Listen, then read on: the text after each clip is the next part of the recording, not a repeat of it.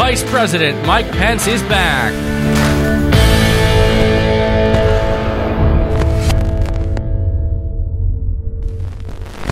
I'm Gage, and this is America Divided. Ever since the January 6th Stop the Steal March and the certification of an illegitimate president, former Vice President Mike Pence has been silent. Mike Pence breaks silence, says Democrats' election bills are unconstitutional power grabs. Former Vice President Mike Pence wrote his first op ed after leaving office saying Democrats' push for election laws, quote, unconstitutional power grab, end quote. I share the concerns of millions of Americans about about the integrity of the 2020 election. That's why when I was serving as presiding officer at the joint session of Congress certifying the Electoral College results, I pledged to ensure that all objections properly raised under the Electoral College Act would be given a full hearing before Congress and the American people, end quote. We got a lot to talk about today. Before we do, here's a word from our sponsor.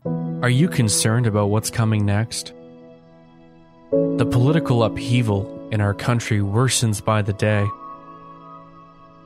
so does the potential for more drastic COVID 19 lockdowns. This is a turbulent time to be alive. And, well, you need to prepare for whatever might happen. Will there be food shortages?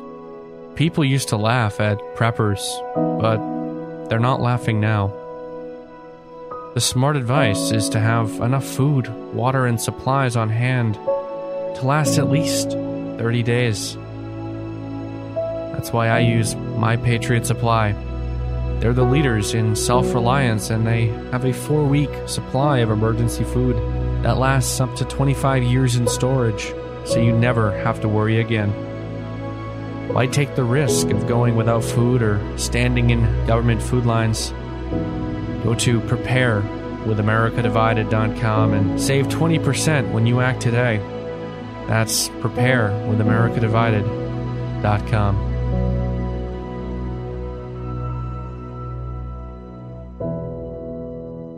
we all remember the the election, the month of the election, November, December, and January. We all remember the the build up to January 6th. And we remember that Donald Trump was planning to stop the steal March, which because of Antifa turned into what looks on camera to be a very violent insurrection. I don't believe it was an insurrection in the least bit. It was nothing more than frustrated Americans trying to protest uh, what they believe in, which is, well, their constitutional right. We had been saying on this show for a very long time that Mike Pence, being the vice president, could object the elector, since there were dueling electors for seven states in the union. There was a lot of evidence that had been, well, ignored about the whole voter irregularities some of which are still coming out to this day. They rushed the certification of Joe Biden so that no one would ask questions. Many asked questions, but we didn't get any answers. Now, obviously, I'm limited to what I can say on this whole election irregularity situation on YouTube and big tech because they have a right to take me down and they very well could take me down. A lot of laws had been changed in, for example, Pennsylvania against their constitution to allow mail in voting. These are some law changes that should have been voted upon by the people of Pennsylvania, the people of these seven states. It's kind of interesting that the laws only changed in states that Trump needed to win, battleground states, of course. It doesn't surprise me to say this, but 50% of America doesn't believe this election was legitimate. They believe that Trump is the rightful winner of the 2020 presidential election. Now, I need to say this because YouTube will take this down. I'm not saying in any way, shape, or form that any laws were broken for Joe Biden to be the president.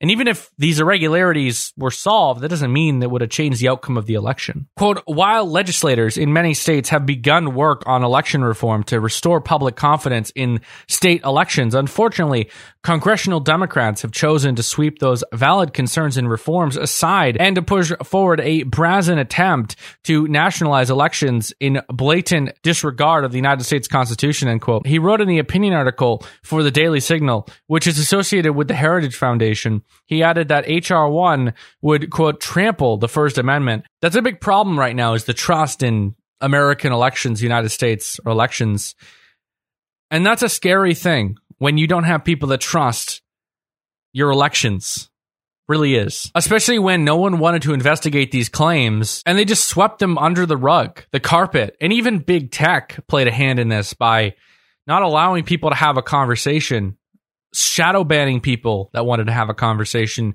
considering them these crazy QAnon conspiracy theorists, which they clearly weren't. I don't think it was right in the least bit that of them changing these laws just to get ahead. And many political scholars believe that by these laws being changed, it's going to be very hard for a Republican to win an election ever again in this country. Now, could you imagine if Trump actually won the election in 2020? Or if Hillary would have won in 2016? Things would have been different. When Trump won in 2016 after being said the outsider for, for over a year, Democrats didn't intend on him winning. They thought he was a joke. When they lost, they knew something was up. They spent the next four years, and they even admitted it in an article with Time magazine. They spent the next four years planning how they were going to win, how they were going to change the public's perception on the president, how they were going to turn against him and everyone else. Now, I'm not saying that he got anywhere near good press in his campaign days, but when he became president, he was on the spot every hour, every minute, every second of his administration. He was criticized for things that his predecessor did, Obama, crazy things. And well, he still is to this day. I voted for Donald Trump. I wouldn't vote for Joe Biden. But when Joe Biden won in 2020, everyone asked questions. What happened? The Democrats said he can't ask questions. He won. Back in 2016, they launched an investigation on Russian collusion. Three years, $50 million down the drain.